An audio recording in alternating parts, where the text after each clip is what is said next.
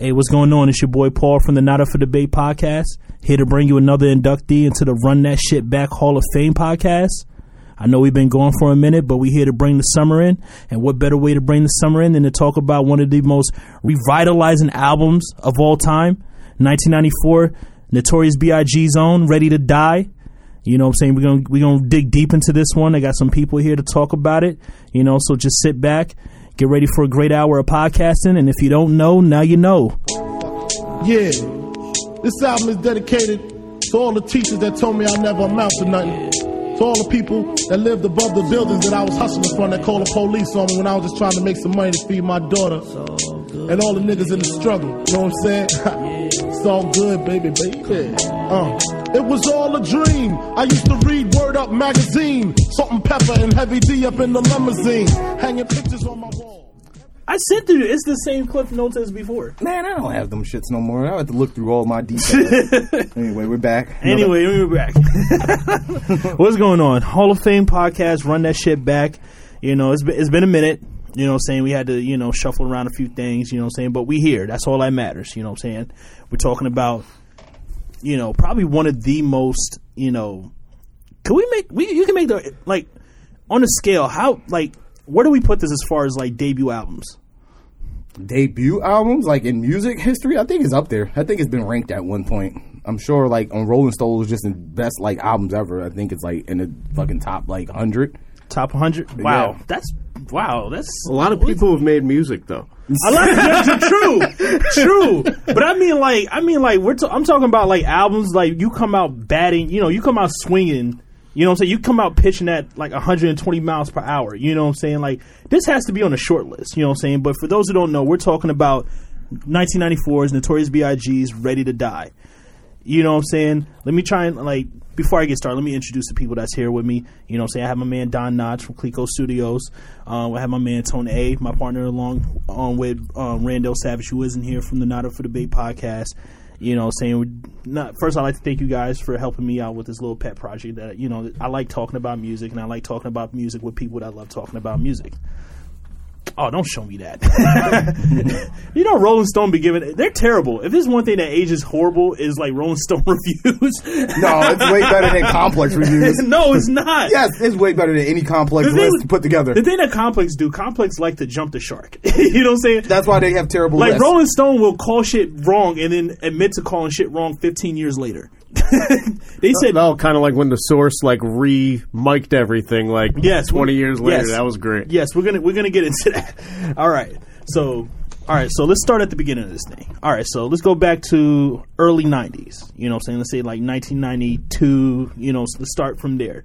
You know, the scene of rap was mainly West Coast dominated, right?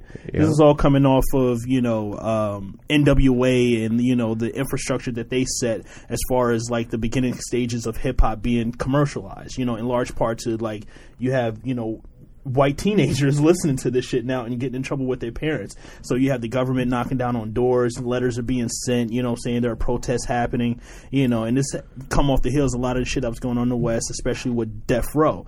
At the time, you could say what Snoop Dogg was probably the guy, Yes, definitely. you know, saying ninety. That was ninety. He came out ninety four. no, ninety three was Doggy 90, Style. 93. Remember, but he Yeah. was still fresh hot. You know, he had the deep cover, and then like all the work he did with the with the Chronic. You know, he It was just had like shifted from the West Coast, and the music, the type of music was shifting from like corny rap, which was like early '90s Hammer, uh, Vanilla Ice. It was- like it shifts, and yeah, then it, it, was very to- gimmicky. yeah, Yeah. yeah, I was just about to say it went from gimmicky to street. Yeah, like overnight, like Right. yeah, like overnight. Yeah. Um, so you went from like because you had NWA, but they wasn't like they were commercial success, but they was just like the lone sharks, Yep. and it was just mad. They blew the door rap. open, like- yeah. But hip hop goes through waves because if you want to, like, I wouldn't pick ninety two. I, I see where you're going, but I wouldn't pick ninety two as that timestamp because it really starts like in the eighties. You go LL, you go Def, Right, I wasn't. Def Jam. I wasn't trying to start wave. I wasn't. and I wasn't saying that it started at ninety two. That's just the point where I want to start off at, and I'm just telling you Yeah. where what what it was looking like at the time. the shift was coming Yeah. towards gangster rap. Yeah. and gangster rap was controlled by West. Go ahead. Yeah, yeah. All right. So, You know what I'm saying? But mainly, yes, dominated by West. You know, you had East Coast acts, you had Slick Rick, you had Public Enemy, you know what I'm saying? You had, you know, Run DMC, but, you know, a lot of these guys, they're starting to, you know, run their course, and a lot of these, like, Slick Rick went to jail, you know I'm saying? Nobody was, you know, really was messing with Kane, and, like, a lot of these guys from the East Coast. LL Cool J, like, people was on, like, you know, you know, felt a certain way about him, you know, and then, um, I think his commercial success was just like they were getting tired of him at that Yeah. point. I mean, it was almost ten years, but you also had like De La Soul, right, uh, and Q-Tip. About to say a tribe called Quest. I mean, you had music, but the shift towards like what the commercialized part of what people wanted was starting to be gangster rap. Right. So yeah. So going from there, gangster rap was at the forefront. You know, and the East Coast acts that we did have, you know, there was a renaissance. You know, you know, let's say from 92, 93, there was a renaissance. You had a lot of guys coming out. You had Redman coming out, um, Wu Tang, uh, you know, Nas. You know, there like there was guys starting to really let people know that you know don't forget about us over here in the East. But nobody has yet to like you know reach that commercial status to match the critical acclaim. You know, what I'm saying. Here, and- Nas. no, not even Nas, because Nas, Nas didn't like Illmatic didn't get certified till like two years later. So like, So what are you saying by critical acclaim versus? success- I mean, we're talking t- about uh, we're- those two different things. th- exactly that's what I'm saying. Like you had you had albums that was held in high regard, but you know they weren't selling like the West Coast. But guys. that's critical acclaim. Right, that's what that's what I'm trying to say. You know what I'm saying? That, like nobody was really household names quite yet. Not saying, you know, they would like, you know, say the next albums around, like the next Nas album, the next Wu Tang album, you know, they went, it went through the stratosphere. But I'm talking about upon like initial release. You know what I'm saying? Thirty In- chambers. Right, but like I said, they didn't that didn't really I remember lines outside the door. I remember, but mean, didn't- do you remember when it came out? Right, Oh, but, yeah, yeah. But I'm just saying Th- there was pent up. Right, like, but uh, but wait, like, right, wait. but Il- Illmatic. was But listen, fir- but yeah. Illmatic didn't become certified till like But those ninety ninety six. six. You used the word critical acclaim. Right. I'm saying people heard And it and both people of those liked it. albums were critically acclaimed, Right. and they sold well. The- no. just wasn't West Coast. I mean, like That's the like, point. I- that's that's what I'm trying to say. Yeah, it but- wasn't. It wasn't West Coast numbers. You had But you saying like, but you also, uh, you know, I don't want to mess up where you're going, but I wouldn't use these terms because they're not correct terms. You're saying like these people weren't superstars. They were superstars out the gate. Like Wu Tang had pent up, like they they had already a, a pent up demand for when that album dropped, and they were already buzzing through all the streets. They were. They were the new hip. I mean, like the grunge. Like they were the grunge of what West Coast wasn't doing. It was like, yo, these are real New York niggas. I mean, it was No, Tim's, it was hoodies, you're it was not. grainy You're videos. not. You're not wrong. And like as I continue, you'll see. You'll see what I'm talking about. All right. So, with all I said, mm-hmm. insert Puff. Right.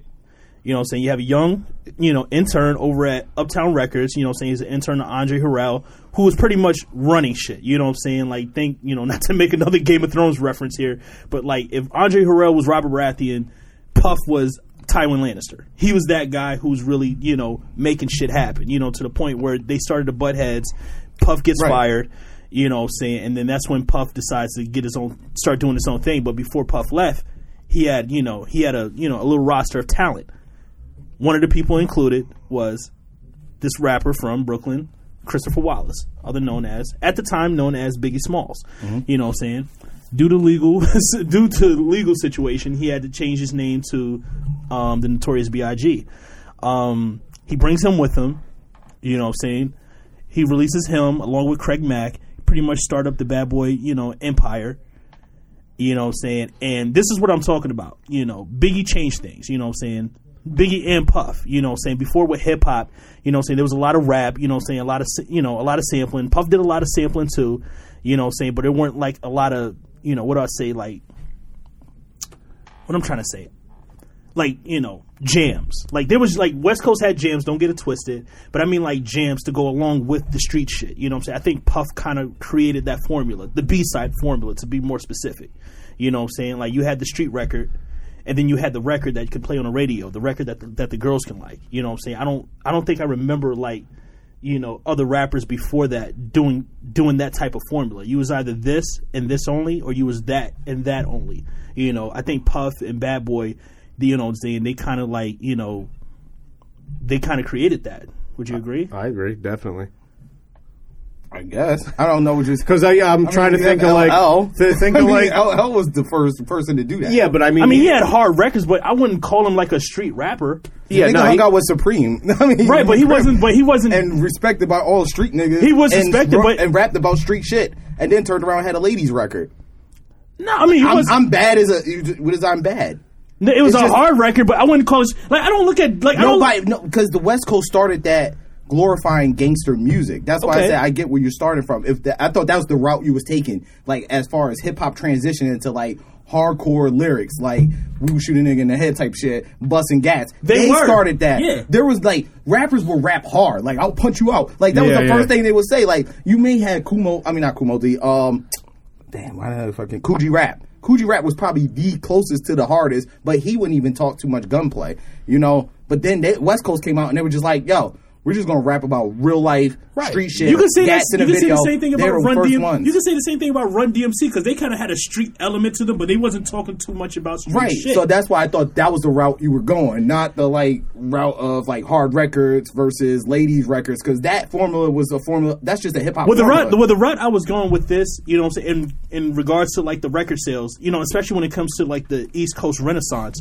you know, what I'm saying you had guys coming out Wu Tang, Nas, you know, Redman, people, these guys coming out Yep. with coming out with these hard records, you know, what I'm saying, and they were selling. I'm not trying to say they put out duds, they were selling, Mm-hmm. but they, like I said, it didn't like along with the critical acclaim, like you had the West Coast guys, you had the Chronic, which not only was like held in high regard, it also sold a lot of fucking records, Right. and then Biggie's Ready to Die was the first of that renaissance to really have the numbers to match the acclaim. Yeah, you, that- you see what I'm saying? Like, Yeah. you know, like you know, it sold what four million at that time. You know what I'm saying? Like nobody in the East was really doing that shit. They did later. You know what I'm saying? Nas' second album, It Was Written, was his best selling album. Mm-hmm. The Wu Tang album that came after that, um, um, Wu what's the fucking name? yeah, but it? that's late '90s. Right, but it was the it was the second it was still their second album. You know what I'm saying? But Biggie came straight out the gate blazing. See that, that like, that's where I was going with that. I, I don't think Illmatic even went gold until like ten years later.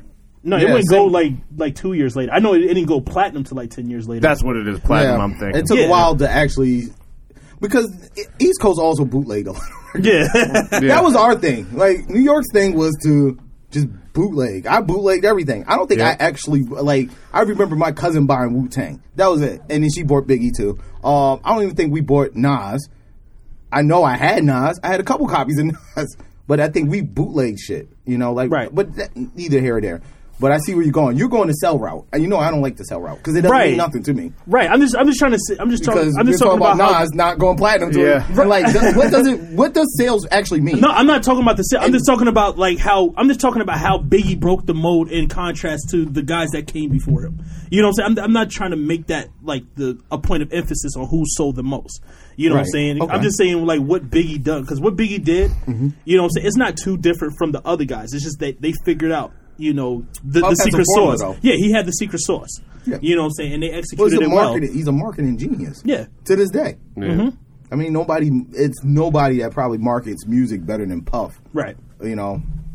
All right, so Don, like you know, you was around longer than us. I'm not trying to put you out there. Please tell me the climate of like you know, I'm saying like what was it like rumblings? You know, I'm saying of you know this fat guy from Brooklyn. You know, what I'm saying what did what did it sound like at that time? You know, what I'm saying For me personally, I wasn't even like checking form. He kind of came out of nowhere to me. Uh-huh. Um, I what what was the first thing? Was it? Uh, it? Party and Before, bullshit. He was on. he was on the when he Supercat song. on- yeah, about to say he was on Supercat first. All right, and I I, do think remember he got on Mary J. Blige's Yeah. record first. what, And what was the first single off his album Juicy. though? It was Juicy, right? Was it Juicy? I thought it was Juicy? Warning.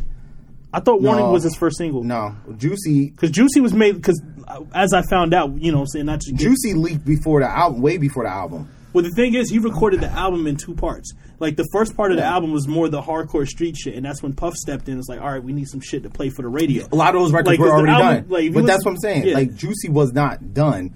He forced him to do Juicy, but Juicy leaked early. Uh, at- Juicy was the first.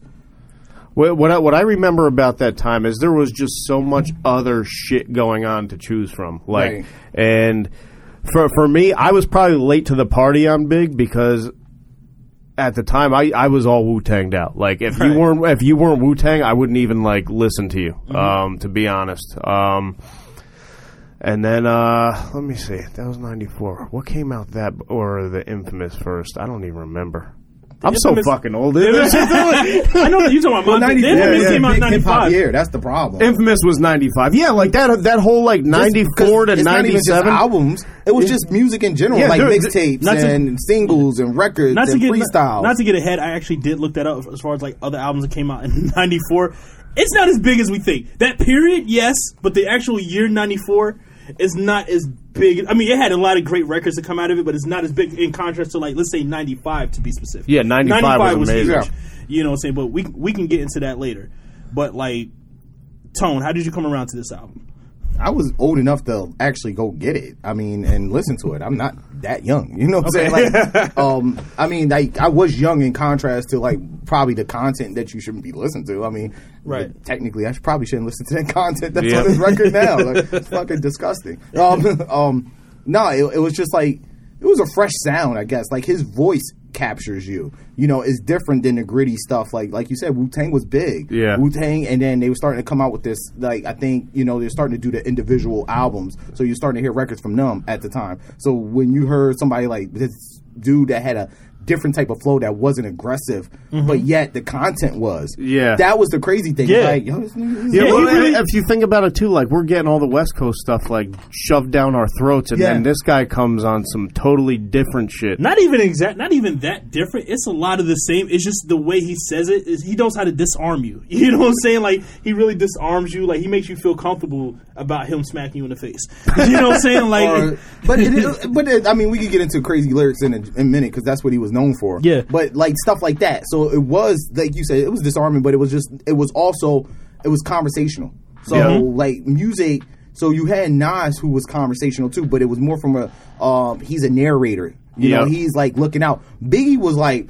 I'll, how I'll describe his music. If he was sitting here with us on this podcast, that was his music. His music was like he's talking, he's telling you the story. Yeah. Like from his perspective, he's inserting jokes. You know, it was so good, so good. His daddy did. Like you know what I'm saying, like shit like that. And it's just like, like he, you could almost hear everybody laughing at the the lyrics because he was just like basically rapping a story to you. It wasn't like I'm narrating. I'm telling you the story. Right. I'm not looking outside and like, oh, this is what's going on. No. Like, yo, shit was crazy. You know what Yeah. I'm saying? Like, Word.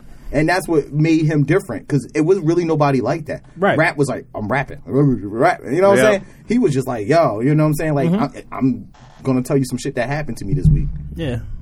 So I'm a little on the young side. so like this album came out when I was at like probably five. so like the first time I ever the first time I ever heard of Biggie, right, was an episode of Martin.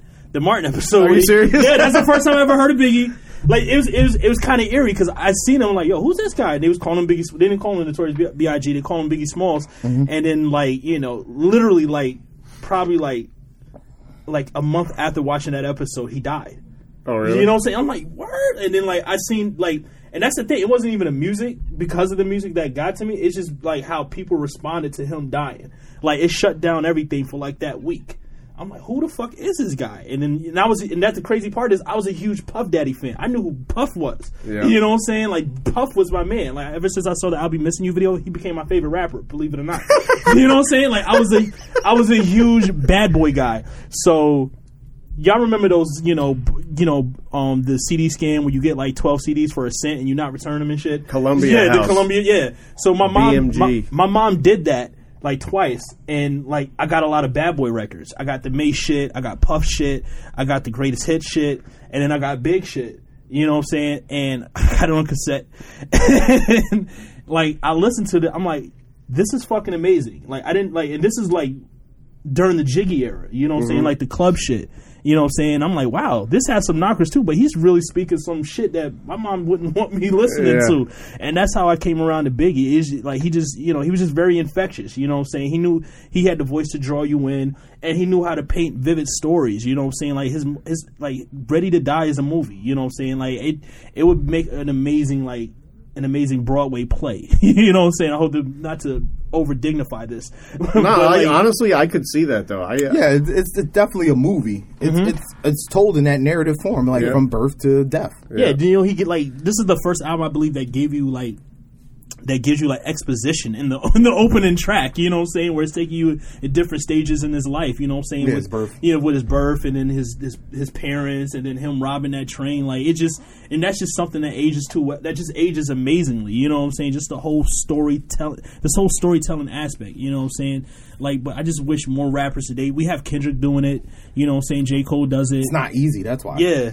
It's just hard to put something in narrative form. or at least or at least to say something that people are really interested in. You know what I'm saying? Biggie just lived a very interesting life and he just effortlessly, you know, put it into musical form. You know what I'm saying? So, you know, shout out to Biggie, man. All right, so y'all ready to get in some categories? Shoot, fire away, Captain. All right. Well, well, we start off with this a few album tidbits. Ready to Die, released in 1994, recorded at the infamous Hit Factory studio. Is that is that studio still open? Hit Factory? I don't I know. don't, I don't know. I don't think people record at studios as much as they used to. True. So many homicides at that place. right? Hell yeah. That place should have been shut down within a month. you know what I'm saying? It sold 57,000 first week, you know, went on to be certified six times platinum. You know, the source, you know, the good old buddies at the source gave it a 4.5 out of 5 mics. This is at the time where the source they had like a strong fucking like rule to not give albums the 5 mic award. Outkast got it. I don't know. Outkast, I don't think they got it.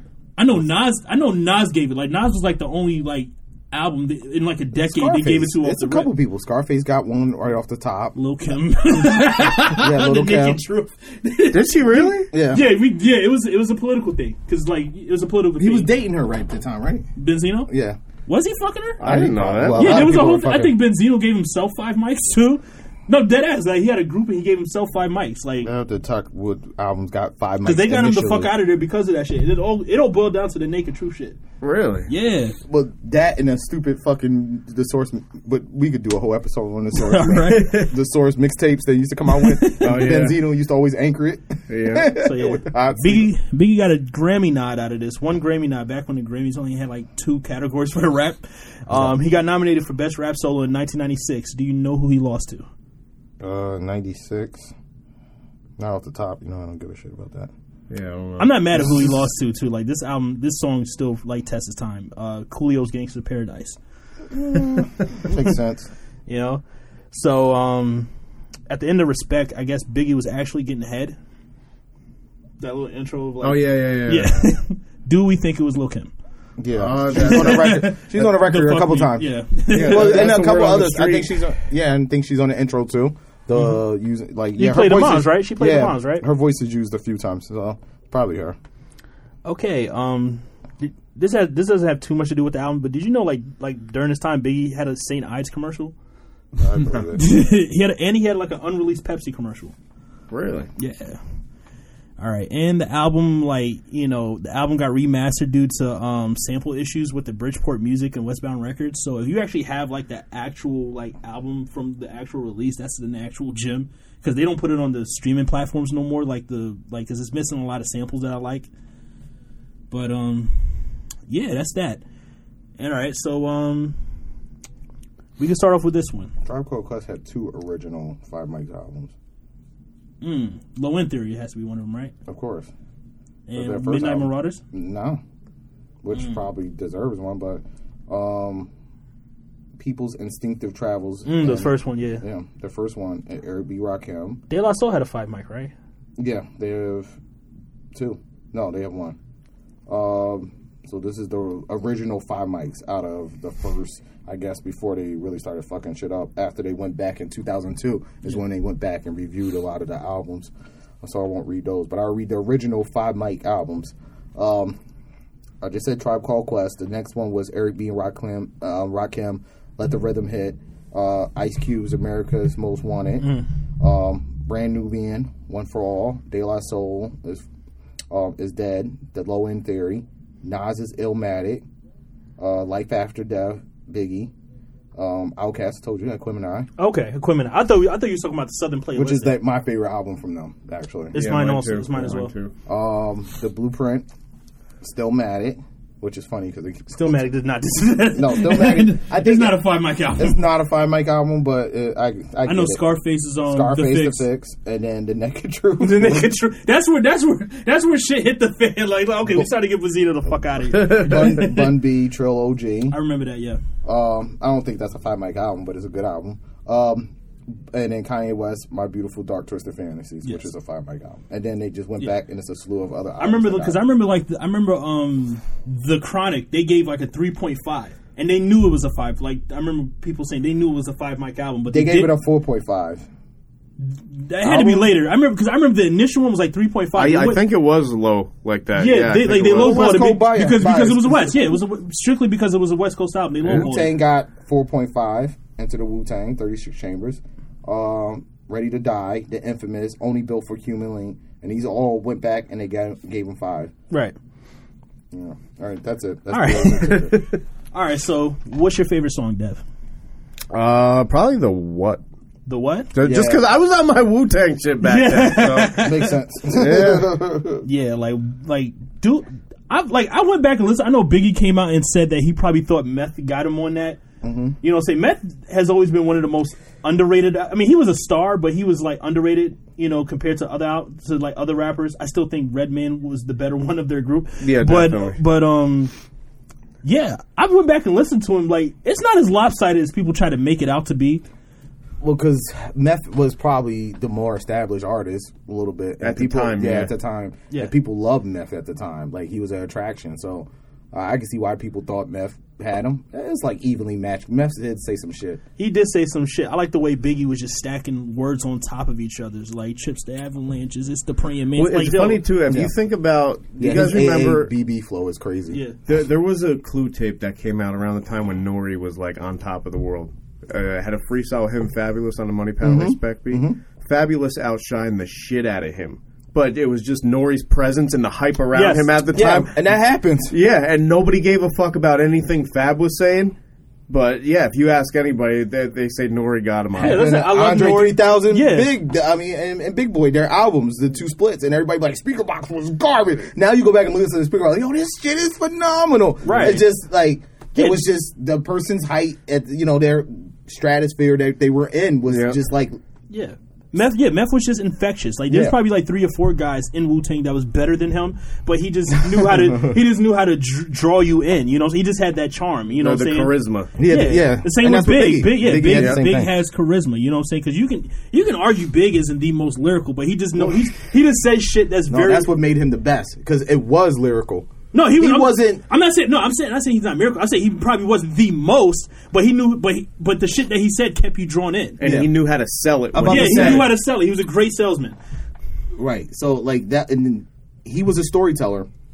So he tried to pi- paint pictures for people in the most clear, concise way. So the his word choices was was better than people. I think if he wanted to get lyrical and say some crazy shit, he probably could, but it wouldn't Yeah. fit his character. Yeah. Because he was a funny guy. Right. So he'll insert the jokes. He'll insert the random randomness of certain lyrics, but his connection, like to stuff like his his um ability to draw in different types of social you know things that were going on at the time and he was just like no rapper was really doing that he was pulling in social ad, like which people do now all the time but he was one of the first people to pull in something a social event and put it right into the middle of his you know like mm-hmm. blow up like the world trade Yeah. like shit like that nobody else was doing nothing like that Yeah. Oh man, I, mi- I can't believe I missed that one because I have like a list of like his like you know the His best lines social from the albums. reference? Yeah, I can't bel- I can't believe I missed that one. But yeah, my favorite song, my favorite Biggie is Dark Biggie. I like when Biggie speaks Suicidal dark Thoughts. shit. Suicidal Thoughts is my favorite is my favorite Biggie song. My two favorite Biggie songs are Suicidal Thoughts That's one of and, mine. and Yeah. Niggas Bleed. like I, Yeah. I just yeah love, i don't want to use anything from the new album no, I'm, not, I'm just saying, yeah. like, I just love Biggie when he's dark. I feel you. You know what I I'm saying? Like, we can I go like a few other, a few other honorable mentions. Just give me the loot. Just the whole back and forth with himself. That's something I've never heard before at a time. A guy who's really rapping to Yeah, himself. give me the Younger Lou son- was bad. You know younger what I'm saying?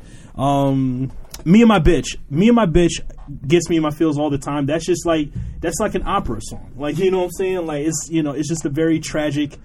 You know what I'm saying? Like it's very sad. You know what I'm saying? Like but it's also super relatable. Like I know people like that. You know what I'm saying? People who who are super toxic for each other, but you know they can't stand to not be around each other until it's actually too late. You know what I'm saying? Like that's just it's just poetry. You know what I'm saying? Like people people don't make songs like that no more.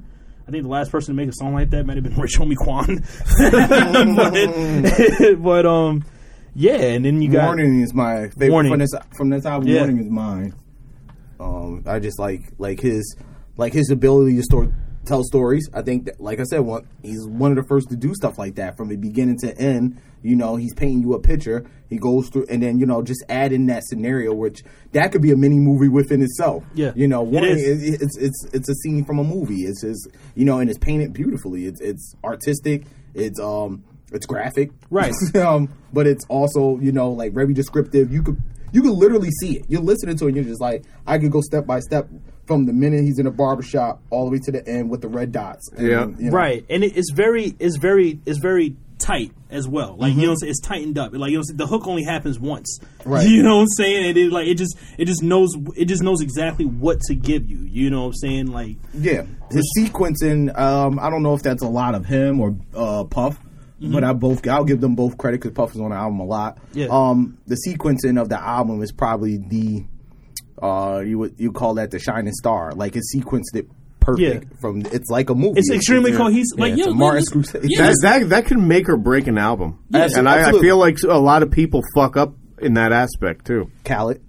yeah. I mean, we could talk about that a little bit. Like, has there been an Hate album? top heavy albums. yeah, that's Uh, you know Has there been an album before that? Well, at least in hip hop, I know like a that lot of sequence just as good. like just very cohesive. Like if you take out a song out of this album, I feel like you're going to be missing something. You know what I'm saying? Like you have to take it. Absolutely. You know what I'm saying? Like w- like what like what album in hip hop? I know a lot of rock bands do that. You like Pink Floyd, they have like rock operas and shit. Uh, before this, this maybe uh, Tribe Called Quest was known to do that. Um, I would say Low End Theory is like that. Uh-huh. Right, okay. Um, I, it's hard to say before this. Obviously, Nas's Illmatic was made that way. Yeah. Um, I, I don't know who else. The Chronic. yeah. The Chronic is sequence perfect. I, I, don't, I mean, it's not. I mean, it's not like a. It's not a story Yeah. like that. Uh, it could be. It could be a story about Dre. Um, but it's sequenced perfectly for that. Okay. Um, I, I don't think anything in sequence is good. I don't think stuff. I don't think any of those other records are bad either. I mean, oh, Doggy Style is, is perfect. I was going to say that. Doggy yeah. Style is perfect. Uh, it's hard. I mean, you talk about classics. That's what make and breaks a classic. Uh, to be able to back then, when you had a tape, you wasn't able to skip records. Yeah. So it was important to sequence perfectly Right. because you, you didn't want to fast forward a record to pop your tape. Right. So you know, You know what was the worst back then too? When you did have an album on tape and there was all these intros, you didn't know when the song ended and what was going on. Right. You would try to follow the track listing, but like for me, I, No, I yeah, I forgot a what album. critics guy. I, I feel like it, it was it was like the really old Dirty album or even the only built, built for Cuban Linx. It's just so much shit going on, and there's never a moment of silence when you know the They next were known song for is coming in. crazy skits. I think um, Method Man's album is like that too. Yeah. But even though he has some of my favorite skits ever made, uh, but that's a whole nother yeah, he topic. usually Yeah. put like a million skits. um, but no, Big Biggie has skits too. So I'm Yeah. not gonna say he didn't, but they were. He- but he hit him. But, he, but but yeah, he hit him. Except for like the fuck me skit. You know what I'm saying? Which is that's like a skippable skip. I Yeah, mean, that's like, that's what. I say. There's certain stuff that I don't listen to now. Right, but the rest of the skits just- he usually hides in the in the songs. You know what I'm saying? We could talk about the producers real quick. You know, we had Easy Mo Bee, you know what I'm mm-hmm. saying? He was like a staple of Badman. I know he had DJ Premier, Right. Heavy D, Yep. and then of course Puff, you know what I'm saying, who just had his you know, his Hitman. you know, his his sauce all over this, you know what I'm saying? I just think it's just brilliant, like the mixture of street shit, you know what I'm saying, as as well as like shit that can be played on the radio, you know what I'm saying? Like just the idea of juicy, you know, the idea of juicy fruit, you know, and a, a street rapper rapping over it. Like, you know what I'm saying? You got to be a different nigga to come up Yeah. with some shit like that. Yeah. You know what I'm saying? So, yeah, shout out to them. Um, let's talk about some of the best lines from here. You guys are free to add. Um, I'm probably gonna do this, you know, do this ch- little cheat move like I did with uh with the blueprint and uh you don't know, but the entire juicy is like it's I was just- that's what I was the going to say. The entire juicy. It was all a dream, and if you don't know, the entire you know. song is a hip hop quotable. You know what I'm saying? Like You know what I'm saying? Like, and it still get burned to this day because of the one liners and, you know, in white in bars. Like, you know what I'm saying? It's not just a club record. They play this in karaoke. Yeah. You know what I'm saying? There's probably a Kidz Bop version somewhere. Well, he's it's known just, for some of the best quotables, one line, throw your rollies in the skyway. You know, Yeah. Yeah. known for some of the best one liners. Super Nintendo, Sega Genesis. You know what I'm saying? And this is like '97 when I heard this. I thought like, and like I didn't like. I was like, damn, I need to go get a Sega Genesis. we had PlayStation, but fuck, I want a Sega Genesis. Biggie told me to get a Sega Genesis. All right. Um, Damn, why you want to stick, me for my paper? paper. You know what I'm Damn, saying? why you the fact that he repeated it five times? yeah, you know what I'm saying? That was the hook. My this is my favorite line. You know what I'm saying? This is me being on my weird shit, but like the first time I heard this, it just blew my fucking mind. And I was like, okay, this this guy is fucking amazing. He said, I got techniques dripping out my butt cheeks, sleep on my stomach so I don't fuck, up, my the sheets. sheets. That is my yo, that is my all time favorite Biggie Yeah, that's a- line. that's a like, yo, you gotta be a sick nigga to come up with some shit like that. He's like, you either slinging ca- you either slinging crack rock or you Or got you a wicked jump jump- shot. yeah. You know what I'm saying? Some say the some say the X make the sex spectacular. Live from Bedford-Stuyvesant, the live this one representing BK to the fullest gets. I put, God damn, this nigga's nice, man. niggas want to know how I live the Mac life, getting money, smoking mics like crack pipes. You know what I'm saying? I had niggas want to stick you for your paper. I know how I know I know how I feel to wake up fucked up, pockets Mm-hmm. broke as hell, another rock to sell. Like it's just so many fucking one liners, and that's just where Biggie's at his best. Like you Heard about the? Rolexes and the Lexus, with the, the, Lex- Lexus, with the Texas. The way, yeah, this is the way he stacked words on Yeah. top of each other and shit. That's what I'm saying. Like, I don't, I don't, call him super ly- lyrical, but he gives you these little spouts where he can show. That's I'm not, that is I'm not- super lyrical. right? It's just his word choices is not difficult for you to understand. Like, he picks his so spots. people pick lyrical artists is going through all these words that you have to go look up in the Yeah, dictionary. Right. yeah. Biggie is super lyrical because he could do those type of really complex rhyme schemes without using Big words. big Right. words. He, Yeah. I know about the Rolexes and the Lexus with the Texas place, the place from the state. Like, Yeah, like, like, like, you I feel like not many rappers can do that. Like, like I, th- I throw Kendrick in that category. Yeah, Kendrick like, could do it. Of like rappers who who keeps Eminem this, could do it. Yeah, the, who keeps this switch. You Right. know what I'm saying? They'll just be saying some idle shit, but at the at the drop of a dime, they could flip it on you and say some da da da da da, da, and then Yeah. go right back to you know getting back in the element and shit. You know what I'm saying? I think I think that's just brilliant. You know what I'm saying? So, what lines do y'all stick out? You know what I'm saying? What lines you like? What lines you you you wait you can't wait to hear once you start listening to the album? Like once I get to the song, I'm not turning because I want to listen to that line. Like I said, mine's is the butt cheeks line. A lot of them. I like that they went back. So I, my favorite, I like the ending, the original ending in Suicide Thoughts, and it ends that way, which is supposed to be. But they also went back and when it was remastered, um, the, for the 20 years, they added the two tracks that was basically recorded with the album, which was at that time was still hot in the club. talking about that was Dreams? Dreams, Dreams, and Who Shot You. Who so Shot You, basically, yeah. they came out the same time in the album. They they just didn't. They weren't on well, the shoot, album. shoot, who shot you came later because It was that's a when freestyle, but it was that was supposed to. I mean, those were out. They were considered a part of that album. Okay. You know, um, and Dreams was just like some bullshit that he recorded, and I don't know why Puff didn't want to put on the album. But it's one of his fa- it's one of everybody's favorite records. I mean, Yeah. like obviously, um, Xscape is still mad about it. To. Um, the ugly ass Xscape bitches. I fuck RuPaul before I fuck. I mean, shit, shit like that is fantastic. Yes, there's is. nothing like that ever, man. A artist, and what I liked about Biggie, he wasn't afraid to say shit like that. right. He's, an artist that's afraid he's to say already, that. He's already fat and ugly. What you gonna say to that nigga? Yeah, like, right. He says that in the record, ugly as ever. However, Yeah. I stay coochie down, to the, socks. Like, Wings come on. watch Phil. with. Oh my god, how did I miss that one? so it's like he covered all those. Ba- he's like, it's like he did the Eminem B Rabbit movie before it was about Right, a day. yeah. Like he knew what you yeah, would say about him. it. Yeah, and he just used it against you. He was just that smart that he could take it and like flip it He against was a you. because he was a comedian at heart. Yeah, That, that, that was another song too. One more chance. That that entire song was a quotable. It's a too. quotable, yeah. Both the original and the remix, which Yeah. is not on the album, but um, the remix is just important as anything else. I Mm-hmm. mean, the remix, which carried the album to more sales. Yep. Yep. I mean, that was the reason why it sold more than '95. Because when that one more chance came out, they were like, "Yo, this guy's the fucking go." And, Bi- and Big Papa, which is also a quotable lines. Yeah. Welch is great. you know, it's like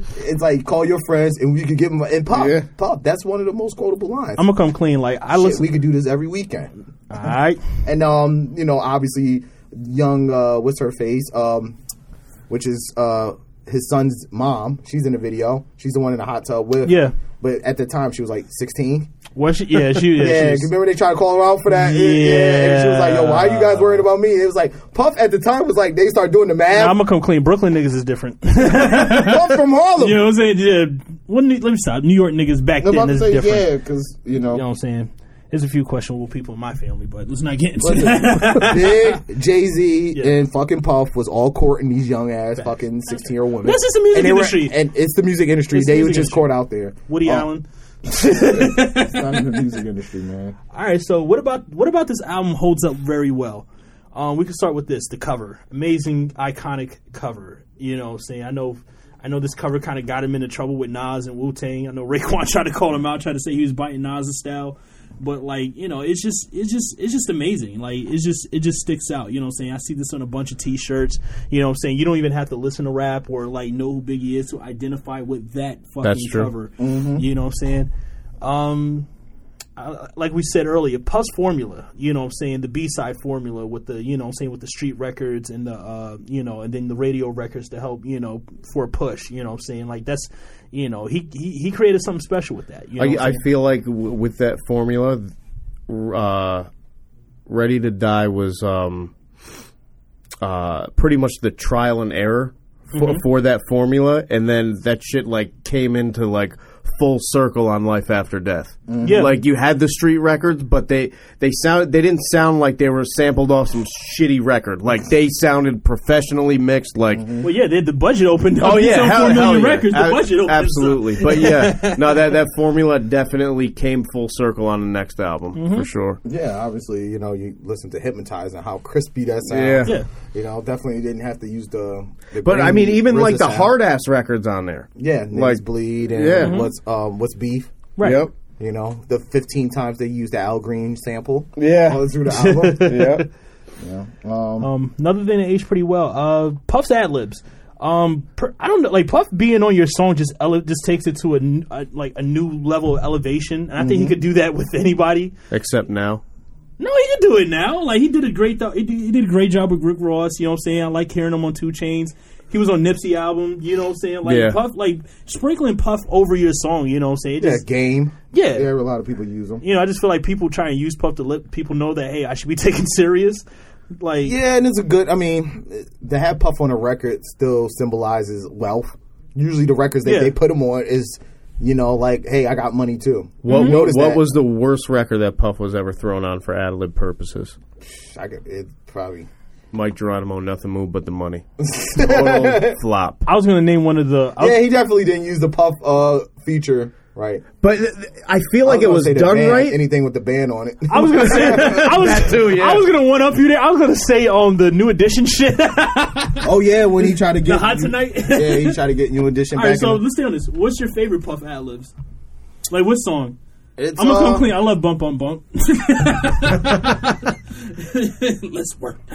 Yeah, that's probably one of the without him rapping, just ad libs without him rapping. Yeah. that's probably the best one. No, he rapped on Bump Bump Bump. Did right? he rap on bump bump bump? I don't think he rapped. on Yeah, Bump he did, I Bump. think. Okay. Yeah, I think he raps. Uh, it's hard to say without uh, his best ad lib without fucking really and getting a check was the one with um Kesha. I wake up in the morning feeling like Actually, he you know it. what's and he does like the two lines. What, what the hell was that old ass? Um, um, I was it Total? The Kissin' You remix. He did rap on it. That was like Yeah. the first time I actually heard him rap. But his ad libs were on point on that. Probably. This also you could. he has a ton, man. Yeah, another Yeah, honorable yeah. mention. The Mase feels so good. We just had the four bars in the middle of the song, and then like you know, as like which pretty much was like a people used to use Puff as bridges. you know what I'm saying? Do Mase got the ladies? Yeah, yeah. Fuck by Mercedes, yeah, yeah. And then like you just ad lib over the whole shit. Yeah, Puff is amazing, man. Like I want, I would want Puff to fucking like ad lib over a funeral tape of me. If I die, You should have him ad lib over this whole episode. Yes. take, take that. Yeah. That was your soundboard when you needed it. No, no, I didn't bring it. Forgot. Another thing that ages well, we talked about the cohesiveness of the album. Um, Meth's appearance ages pretty well. Another thing that ages pretty well, especially given this climate, um, the the gay lines. You know what I'm saying? Biggie was very comfortable in his sexuality, so he said a lot of gay shit. And Through his whole career. right, and it was just like whatever. Fingernail, nigga. You know what I'm Yeah, saying? yeah, It was like, Finger nigga, nigga asshole. right. It's normal to him. fuck them in the fuck them in the womb. Throw salt on the womb. fuck them with a broom. Like you know what I'm saying? Like Other yeah. than fucking them in the ass and throwing them over the bridge. right. There was a lot of it was it was a lot of gay lines. But like I said, Biggie he just had that charisma that you just didn't care. So you'd be happily like on the street, you know, saying saying the shit out loud on the train, and like niggas probably wouldn't look at you like you were bugging. uh, the listen ability of the album aged Yeah. the, the best. Yes. That you can still listen through it. Um, you don't have to skip only the fuck skip. That's it. It's Right. really uncomfortable. That didn't age well. That's the only thing that didn't age well is hearing little Kim and him fucking in the studio. Yeah, we can transition to that. I was Um, gonna say, I was gonna say, as, in that regard, one thing that Age is terrible about the album, probably like the disrespect towards women. But that was his story. And, he No, goes- I- and if you listen to Suicide Thoughts, he talks about that. He says, "Puff, yo, I'm a piece of shit. Um, I treat Yeah. women bad. You know, it's like so. I mean, it, there is some remorse in that. Um, he talks about treating his mom's bad, robbing Mm-hmm. His mom multiple times through the Fuck album. the world, fuck my moms and my girl. Like my life is played out like a jerk. Yeah, he robbed his mom at least four tracks. Yeah. um, he's beating up Little Kim in at least three tracks. Uh, Yeah. So you know, Eminem got his whole shit from Biggie. Let's talk about that. That's a, whole other episode. I mean, we owe. Eminem a whole episode. We owe him an episode. We always dance around him. Um, Stop ducking, nigga. We got you. But yeah, um, I think a lot of that aged poorly. Yeah. You like you said, the, the women disrespect. The um, is 4.5 rating, age bad. the source age bad period. the source, age bad period. Um, Mr. Cee. Mr. Cee. Mr. Cee. yeah, yeah, yeah, Mr. Cee didn't It make was it a out. lot today. Uh, and, and Puff Puff aged well. Um, Puff aged you know amazing. he uh, Bad Boy didn't. That's true. Bad Boy I still think it's just one of those iconic things. Like I look his at trajectory arced probably around ninety eight, and then ever since then it's been a slow decline. I There's doubt been that some he- blips of the name will always be it was strong up until about 2004. what was in 2004. I mean, it was You had Puff on- was their biggest artist. No, listen, that's you had, not really you had a you good had I'm business sorry. model. I'm saying you had. I mean, you had him. You also had the band. It was pretty good. I'm like I'm. I mean, okay, that's a poor Compared example. to yeah, about to say compared to what he had, He had the Bad Boys Two it soundtrack. in 98. Yeah, he set the bar too high for himself. Yeah, it arced in '98, Fair. and it's been a slow decline ever since.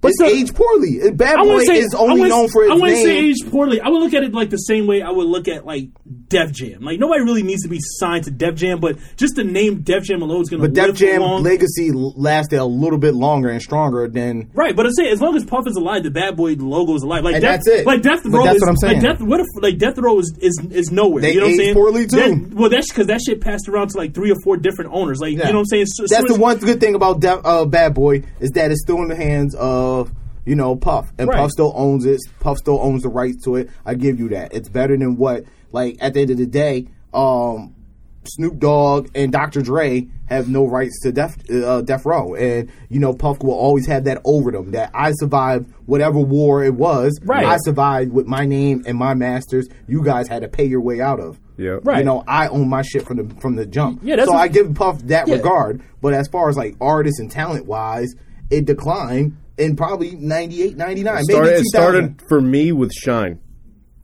One- declining. Well, Yeah. no, probably when Mase left. That- Remember, because Yeah, well, yeah, died, was Mase, like- Mase was supposed Mase- to take That, that was right around the same time, kind of. yeah. Yeah. Yeah, but yeah, like- Mase, Mase was supposed to be the think. guy. Mase was the guy. So but Double Up came out Religion. early 2000s. So maybe 99. two- Double Up. Double No. Up came out 99. You sure? Yeah, because I had it on bootleg. It came out That, that was 99. Mase's second album, right? Yeah. 99 was it- a big year because Ja Rule It was, came it out. was like, yeah. 99. It Okay. was. 99. So then you had so maybe so Shyne was early 2000s. He for he came he was on that double up album. Right. Yep.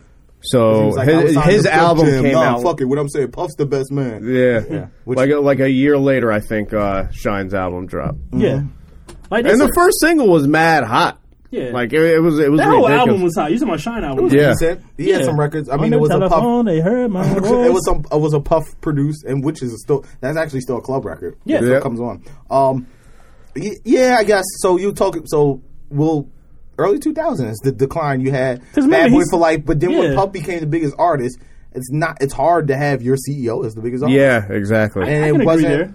I mean, you started signing stupid people. I mean, you had like that was the you know. I mean, he had. I mean, don't say Like Rob, There, I mean, was, he there was some joints that came out. Young course. Jock, it's going down. Came out. You had Boys in the Hood. He had he was Jeezy for a sprinkle second. he was sprinkle hits because Puff is a hit maker. Yeah, And I'm sure he, if he wanted to make a hit now, he could find a way to make a hit or buy one. but that Dirty Money album's pretty good.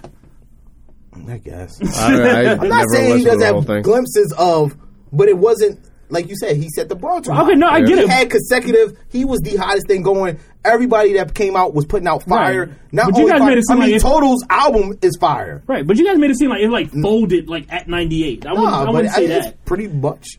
I mean, I don't want to put out a one hot record every. 10 I want to know average. why he never continued to work with Total. Like they just fell off the burnt map. him out. Yeah, It happens. Talent. I mean, How I don't, Jay don't work with Amil no more? Like you know, he, he talked about it before. She has a terrible work ethic.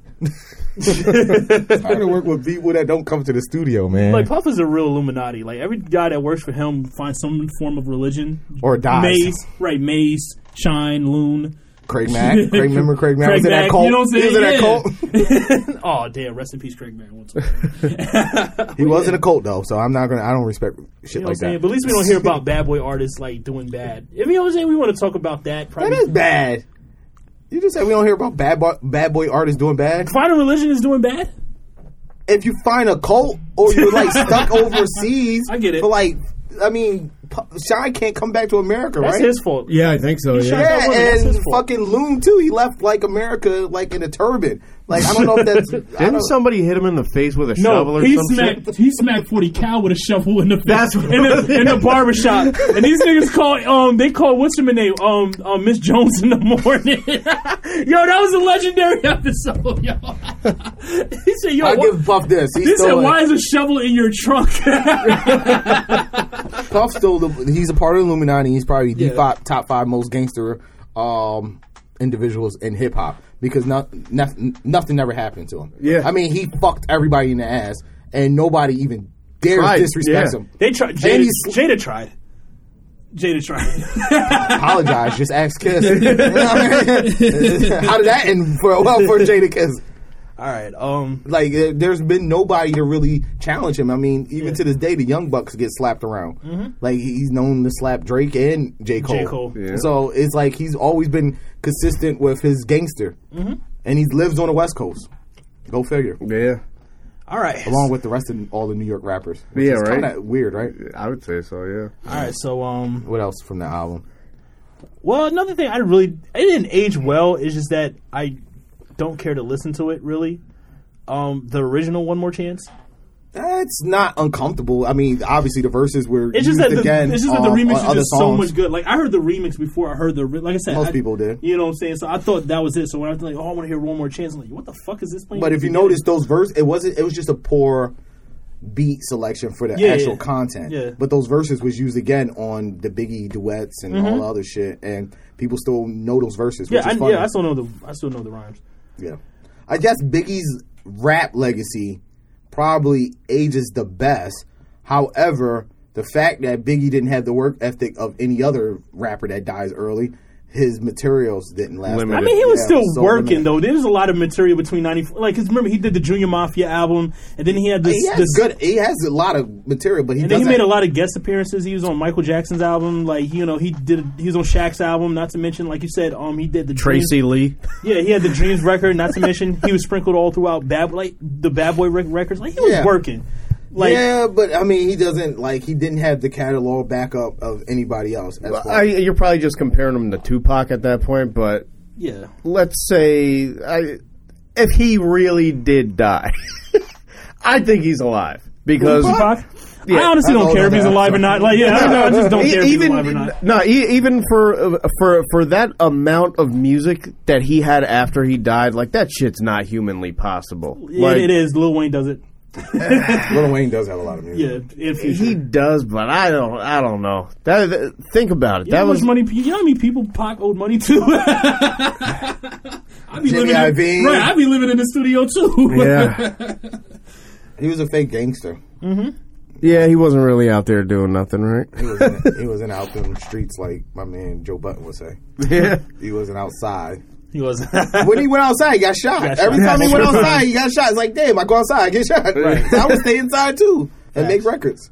Like it wasn't safe for Pac out there. Um, but I don't want to go off on tangent. Yeah, Biggie. As far as the materials, like obviously we were limited. We were limited time with him, so that's the probably the worst part about it. But the quality of the music that he did put Yeah, together still holds up. It still holds up. It's not a lot of shitty big verses out there. It's not a lot of questionable like, uh, yeah, like I got to skip this verse. It's terrible. Like I wish you'd have never Yeah, he rapped really- on. yeah, he didn't phone- he didn't really phone anything in. I wish you'd have never rapped on Victory. it would have been a great song. That was his song that he said, "Here, Puff, you can have this." Like, Puff It- it was his artist. It's one of the most beautiful written rap songs. It is. Um, it, it's triumphant. You know, it has a slow build. It's like hip hop's "We Are the Champions." That shit gets you so fucking Yeah. pumped. Like yeah, this, the build up, the doom, doom, Yeah. doom, like you listen like you're watching a Rocky movie. If he didn't die, would he have made his Nastradamus? eventually, Eventually, I think so. it happens. I mean, Yeah. you get lazy. Money comes, you know, fold coming in, and you have to make an album. And he would have did some, you know, doctors say I need about three weeks of recovery. Yeah. Call the nurses love I me. do like. I. I always say this about Biggie. I think Biggie's one of those guys, you know, like Jay, who knows how to adapt to you know to the environment. I do. i, do see him working with like Mike Will or you know saying or or Yeah, Metro I mean, Boomin. Even Jay Z Yeah, has yeah, yeah. Kingdom Kingdom Come. Yeah. it, it happens. You're going to make a dud because you're you're either a burnt out or b not inspired. Inspired. Um, Biggie was just at a point where his whole first album is I'm petrified. Um, I'm you know I'm afraid of my own damn shadow. Pretty much ready to die. It's like yo, I could die any minute. He spends most of the, the album just talking about like how niggas is really like most of the album is like I'm gonna die if I don't fuck all these bitches. And Right. if I fuck these bitches, I'm probably still gonna die. It was really two or three different topics he talked about, but he spoke about it in the most beautiful way he could. And um, but eventually that gets old. If you become successful, then like, where's your inspiration has to come from? It happens to all the greats. It happens to Jay Z. Um, that's why he made Kingdom Come. It was like I, I really don't have a reason to rap, but I'm a rap anyway Just because I'm just good. burn at, time. Yeah, I'm I'm good at it and I miss it. You Yeah. know, so he comes out with the album. But good thing it, it was so shitty that it was like, oh shit, I have to come back, and then you you're able to make you know um, American Gangster because you're inspired by the Yeah. movie. Yeah. But if you're not inspired and you make the Blueprint three, it's just like whose fault is it? It's yours. You don't you don't you shouldn't have to be obligated to make music. Um, and I think Biggie would have did that. I think Puff would have kind of cavorced him like with a lot of hot beats, and he'd have just threw together I think shit. Big would have had his own record label. Honestly, like you know, He what I'm did. He, I mean, that's what the whole point of Junior Mafia was. They Yeah. weren't signed to Bad Boy. Yeah, he had, he had him. He had Well, Cam- wasn't he had that Cam. why he? uh That's why he set up the Undeas. That was the name of it, right? Entertainment. Well, there Yeah, You- yeah, that he was was with with, uh, uh, Lance. Lance. Yeah. un- Yeah, because he also had Cam, yeah, a lot Yeah. of there because uh, Mase poured him to him. Cam, Charlie Baltimore. Yeah, yeah. It was a deal. Yup. Um, he was fucking Charlie Baltimore, which Yeah. was a you know subject of beef again because Puff. I mean, uh, maybe that was age. just- Maybe that aged terribly too. fucking your Charlie- artist. Yeah, artist. yeah. It's not a good. it- dude- looking back on it, Does, would Biggie would Biggie have been a Me Too case? Yeah, absolutely. Absolutely. I mean, Biggie fucked half of. Like, I wouldn't be surprised if he fucked one of the total bitches. I can so I can probably had all 100 three of them believe at that. once. Yeah, Yeah, he said he probably had all three at once. I hope not, because one of them was really ugly. the lead singer, right? I liked all. I thought they were all pretty. All right, so um, like I said, 1994, it was a little top heavy. You know what I'm saying? So let's run down a few notable albums. You could, if there's anything you can remember, you could throw in. And I just want to know, like, would Ready to would Ready to Die be the best album released this year? So add these down. I have Illmatic by Nas, The Diary by Scarface, Regulate G Funk Era Warren G, Great album. Two by Boyz II Men, That's not a hip hop album. I'm just I'm just naming great albums of the year.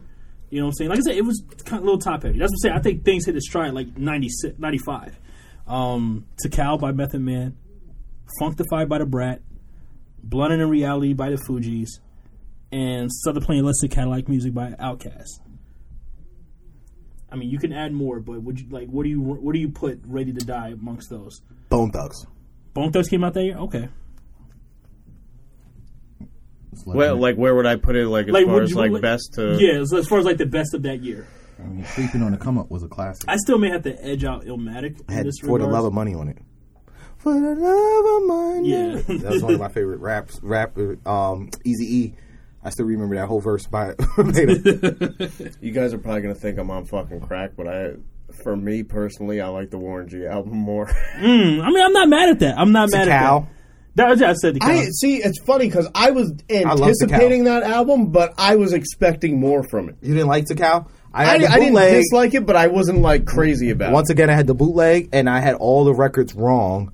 Um, the names and titles of the records because the the things was messed up. Mistake, yep. Yeah, which happened to me a lot. Uh, it happened with the Nori album. I never knew the songs. Like even Fiesta, which says Fiesta in the fucking chorus. Yeah, yeah, I yeah. still thought it was like "Give Me Some Head." I was like, "Yo, Yeah, yeah, yeah, yeah, yeah, record." And it's like, "Nigga, how do you not know these songs if the chorus is in? Yeah, Like, yeah, Because my fucking track list is fucked up, and I'm fucking ten. It. Let me hear Esta Loca. No, Yeah, that's banned from TV. Yeah, That's banned from. TV. Exactly. Fuck all of you people. My bootleg man was garbage. He also sold oils and incense. Fucking BearShare. nah, that was way before Bear man. This is when you used to record on a tape and you used to at, buy Lime, them. at LimeWire. Uh, what I would have. Like I used to sell CDs and give guys albums with like three songs missing or like three songs too many. Crazy. I mean, you named a my lot of stand- records. yeah, my standouts. I got my standouts is Illmatic, like you said, G Funk era. And, um, I like um, Southernplayalisticadillacmuzik by MOP, The Roots. Nobody listened to that first Roots album. Yeah, that's what I'm saying. Like this, like 1994 was The not. next one was ridiculous. Come on, Outkast. I said Outkast. I know, but yeah, Heavy D and the Boys Nothing Below. That was a classic. I don't know. I don't know about that one. It is. That's the reason why I didn't mention. That's like I mean, I got nothing but love for. I mean, that's oh, that came out '94. I thought that could have. I thought that came out. classic. I know it's a classic. I didn't know that the came out Da- that Da- year. Jeru the Damaja. J. Rue. Yeah, I go. Uh, well, you know what I'm fucking talking about. He was out that year. But that was it for him. um, Master P, which don't count because obviously that was the Brat. Funkdafied. I said the Brad. This is not a shitty year, man. The albums don't come out like that now. No, I'm just saying. and I feel like a lot of fuck. I, Julio, true. That's what I'm saying. I, but I, eh, Gravediggaz.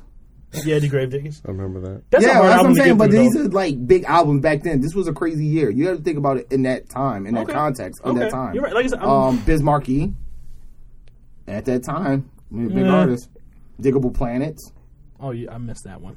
At that time, this is big. Okay. I don't know if like we can't think about like obviously in retrospect, looking back, you know, in hindsight, everything's twenty twenty. You'd be like, damn, a lot of those records with Boo Boo. But at this time, that year was probably crazy to people.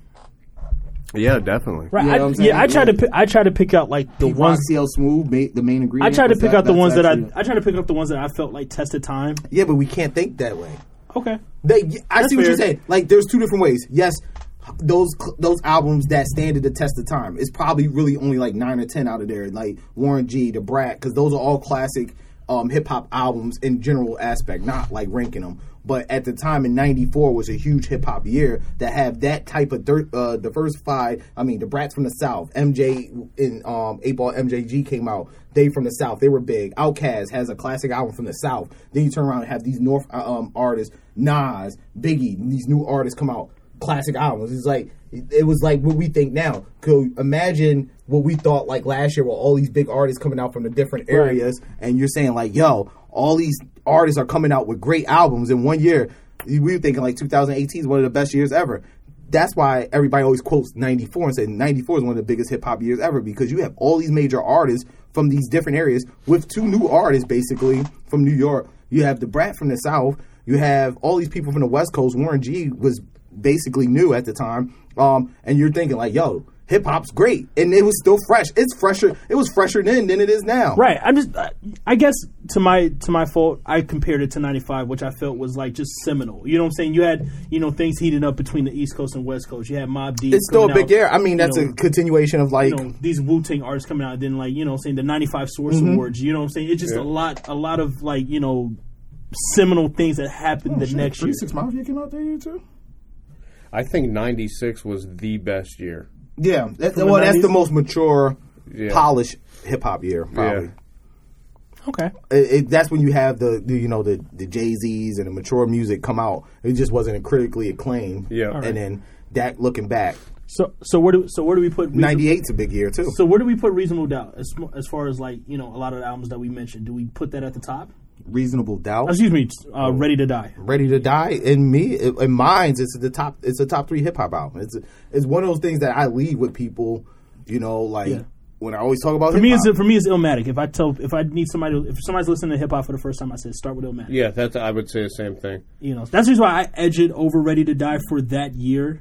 You know, but you know Ready to Die probably aged better, but like like It was more conversational to me. It was more of a.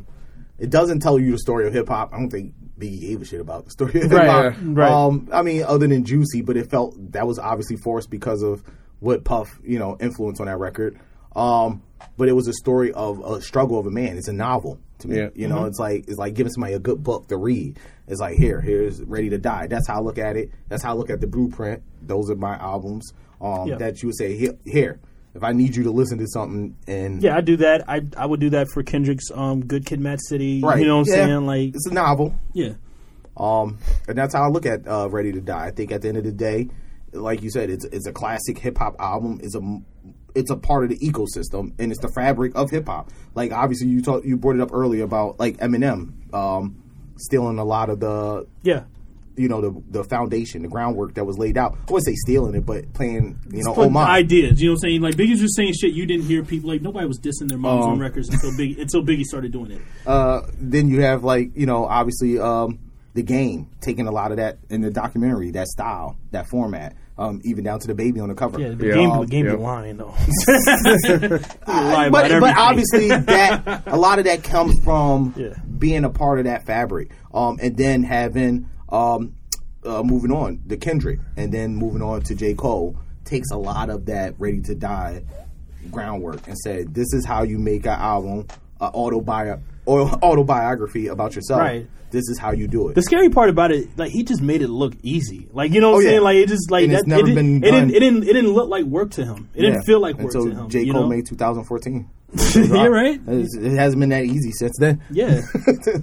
I think Kendrick had a lot of fun with Damn as well, though. Like you know what I'm saying? Yeah, but it was a different. I don't think it's autobiographical. It's I don't, like I'm not saying I'm not saying it's City. Good Kid, Mad- autobiographical, yeah. but but for as good as that album, as for as good as that album is, Mm-hmm. it just doesn't feel like it, a lot of work went into it from Mathers. Kendrick. You know what I'm saying? I think the same thing with Outkast and um, uh, speak, Aquemini. Aquemini was probably their most. It seems like Most it was just relaxed, Like, it- yeah. yeah, like we're just making good music. yeah. It wasn't forced. It wasn't like, hey, we, oh, here we gotta make an album. I was you know, I was gonna say like Stankonia. I, I was gonna, still like Stankonia I, though. I was gonna say I was gonna say um for Outkast. uh, Speakerboxxx Love Below, even though it, how big that album was. Yeah, but it would- they were seemed like they had a lot of fun. Yeah, that's what I'm saying. It just seemed like they had a lot of fun doing their own album. thing, Yeah, but not together. Which that's the reason why I don't pick it. Obviously, it's an awesome record. Right. sold the most out of all their shit, but um, they weren't cohesive. Mm-hmm. They went in their own separate. They didn't even make it in the same studio, which is crazy. Oh, Uh, no, uh, Andre 3000 made a lot of his shit at home, and then um, Big Boi went to the dungeon and did his shit at the new dungeon, not the real dungeon. Right. Um, but they didn't. It wasn't cohesive, so it's hard to say that's one of their most fun records. You know, but you know, you had Aquemini when they were at their peak. Um, and it didn't seem forced. It was like we can make Rosa Parks, we can make Miss Jackson, and Yeah. then it slap Skewing on the bar, yeah, yeah. it's- Was Miss Jackson on? Aquemini? no, Miss Jackson that was, was, on um, um, It was on the next one. It was on Stankonia. Stankonia, But still, yeah. that, I mean, well, that was a Oh great God. record. Who told fucking Cali to touch that record? I actually like that shit. That Surprisingly, record is Did you? horrible. I don't like it. Oh my I don't know, god, it's not- I like the record he it just did. doesn't sound good. I have the fa- uh, confession. I went to go see Aladdin with my kids, and I like the record that he did with Will Smith when he remade. I'm gonna come clean. I really want to go see that movie. Alright, it's not as bad. I went and saw. John Wick three, but So, ending on where we ending at on. Oh no, like you know I'm saying. I'm this is just an album that it, it lives with me. It means a lot to me. You know, I'm gonna I'm probably gonna lis- be listening to this on the way home. You know I'm saying? It just it's just a tragic. It's just a, tra- a tragedy, but I honestly you know, it's kind of weird to say. I don't want to sound fucked up in saying this. I just don't see this story ending any other type of way. You know I'm saying? I think that's in a weird way how Big actually wanted it. You know I'm saying? It's just the eeriness of it. You know I'm saying? It's like he, you know, somebody came to him in a dream and told him this is how his life was going to play out. And he didn't make any real effort to try and change it. You know what I'm saying? And because of that, you know, he left us with a lot of great shit. You know, and that's just something we should, you know, we should appreciate. You know? Amen. yeah. Oh, wow, that was beautiful. Any last words? Any last Rev? words? Um. Yeah. I. I don't know. Like I. Like I said. I. There. There was so much more out at the time that I was paying attention to. Um. The the one regret I do have is when Life After Death came out. That was around the same time Triumph came out. So I paid no attention to this album This at guy all. was really Wu Tang out. was, yo, I'm not, I'm not, I'm not He's in lying. this fucking with a. It's your the one. Yeah, like, I, had, like, I had a closet full of Wu wear. Like it was, it was bad. It was bad. Do you still have any of that Wu wear? Twenty Because I'm of useful some. man. I might, I might have one My shirt. only regret with that album is that it's not. So you was listening to Gravel Pit, or Yeah, was you no, by then? that- you that- Right? Doesn't.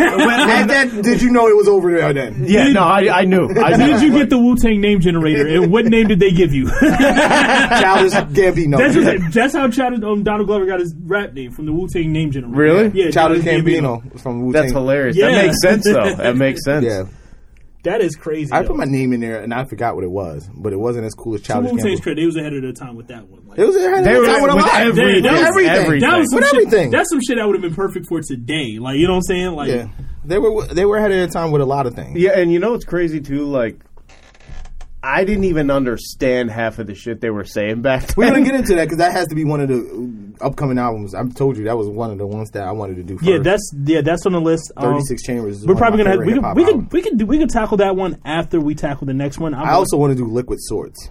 That's my favorite Wu Tang album of all time. I'm gonna come met clean. GZA. I'm gonna come clean. Did I, you? Rest stop. I'm gonna come clean. yes, he did. And I told him I was like, that's one of my favorite. Like, it was the first rap song I ever learned verbatim was Shadowboxer. Yep. Can I can I confess something? Breaks it down to the bone gristle. Can I confess something? And I don't get mad at me.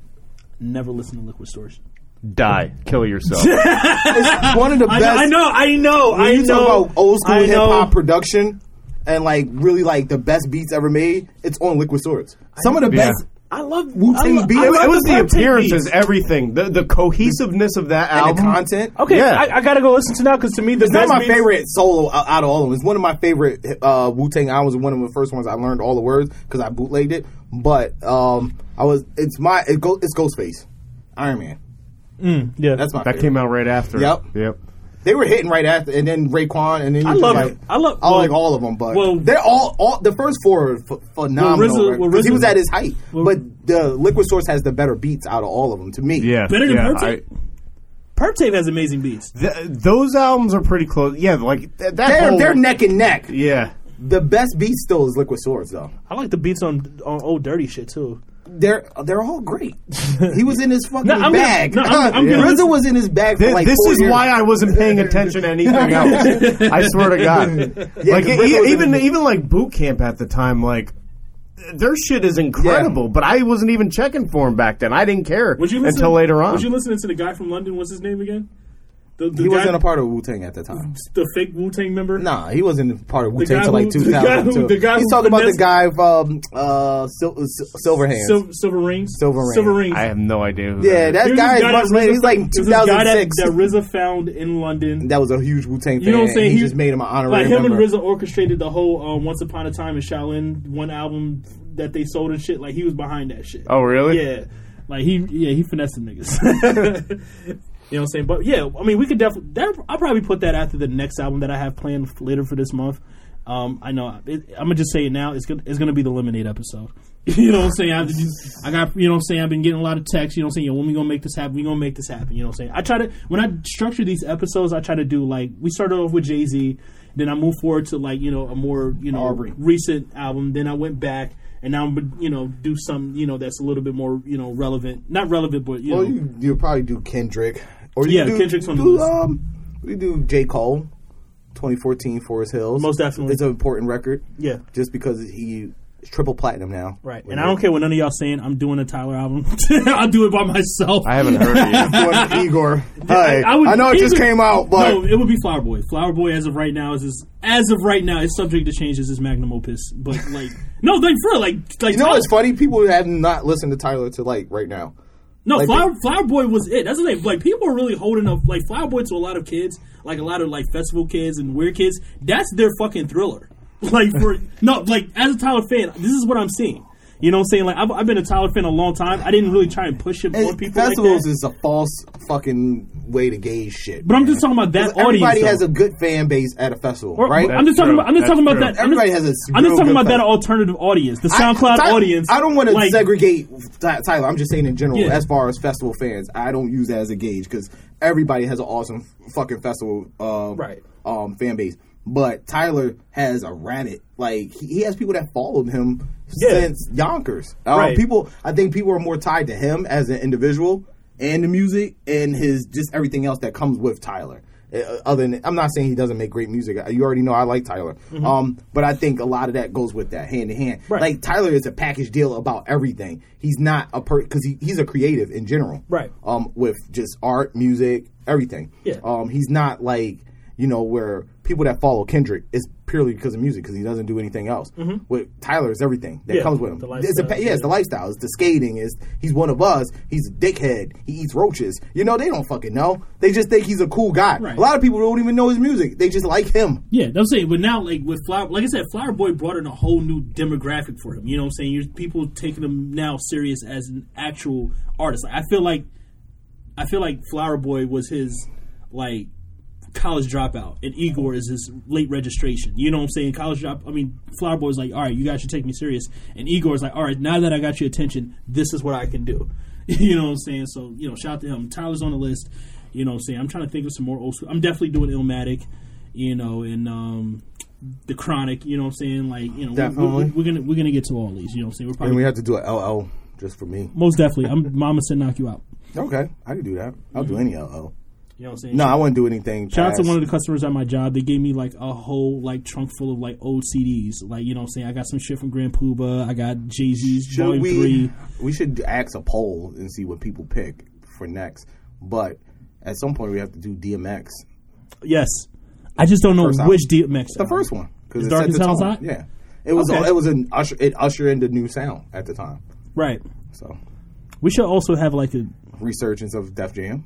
It definitely Yep. just that whole area that n- 98 98. 98 was another one. Like we told you, 94, 96, 98. Yeah. Yeah, you know, what the whole Murder Inc. era. All right, bet.